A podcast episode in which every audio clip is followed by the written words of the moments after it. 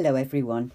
We're asked to um, focus this week on looking together as our theme, and in particular, we're going to look at what the Bible says about the church as the bride of Christ. The bride of Christ. So keep this in mind as we explore a little of today's readings. One of the loveliest weddings I have attended as a guest was very simple and a bit unusual so as to include invited guests plus the large church family. The couple had decided against an, uh, an expensive reception in the usual sense of the word. Instead, a big and beautiful wedding cake was placed inside the church building near the entrance, and I seem to remember it was on top of the big stone font. Everyone had to walk past it on the way to our seats, so we could all linger to admire the tiers of this lovely cake. After the service, everyone was invited to remain in the church for a cup of tea and a piece of the cake. As you can imagine, after the couple had cut the cake, it took a little while for it to be served and hot drinks to be brought from the church kitchen, but it was done with speed and efficiency and with time for everyone to chat happily, so it was a lovely social occasion. No one was excluded. And of course, all of this was because the couple wanted to share their happiness as much as possible. In general, weddings are meant to be joyfully memorable, and the analogy is often used in the Bible to speak about God, Jesus in the New Testament, as the bridegroom, and his people, the church, as the bride. Every wedding symbolises the commitment of the couple to each other and to being part of a new family. This new or deepened sense of commitment remains in weddings today, even if there are already children and a home together.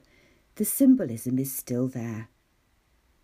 When we turn to the Bible, we frequently find the picture of a wedding to express God's commitment to his people and they to him.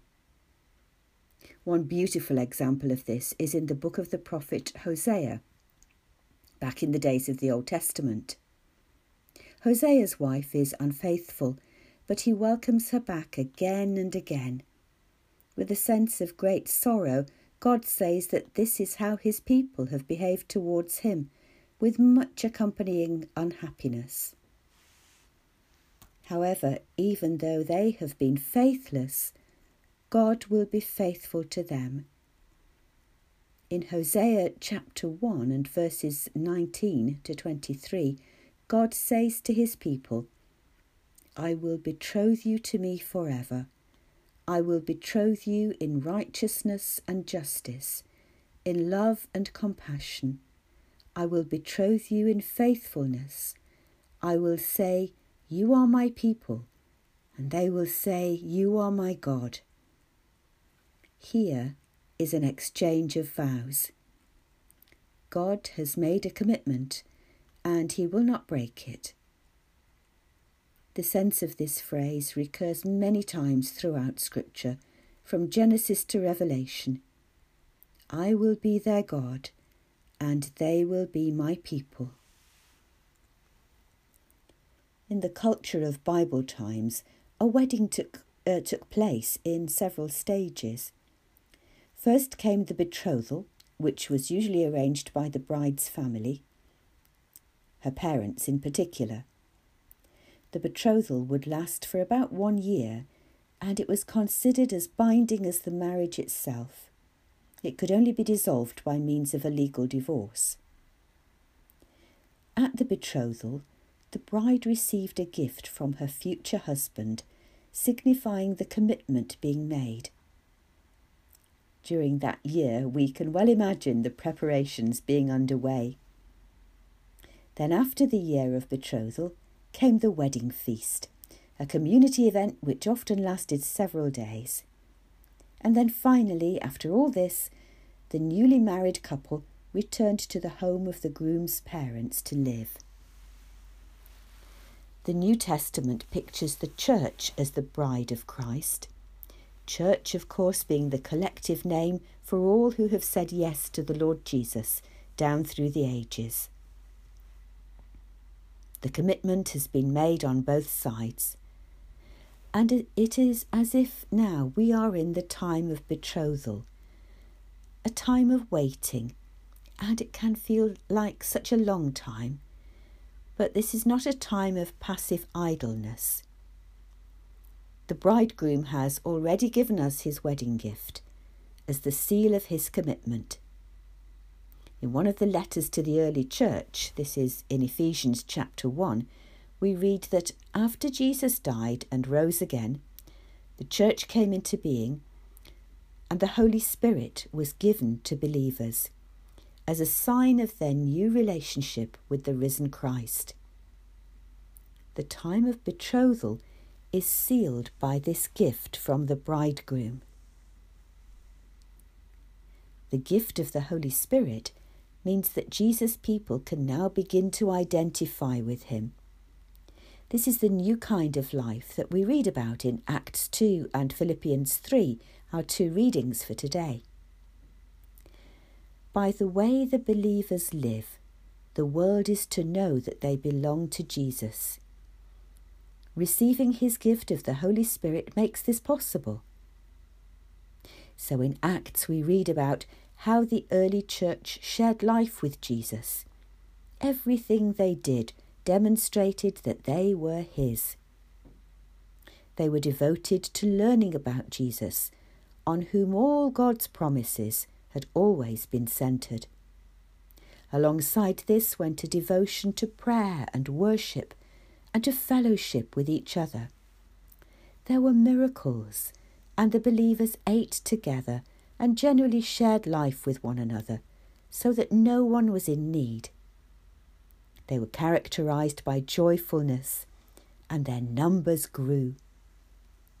All of this happened because they had received Jesus' gift of the Holy Spirit.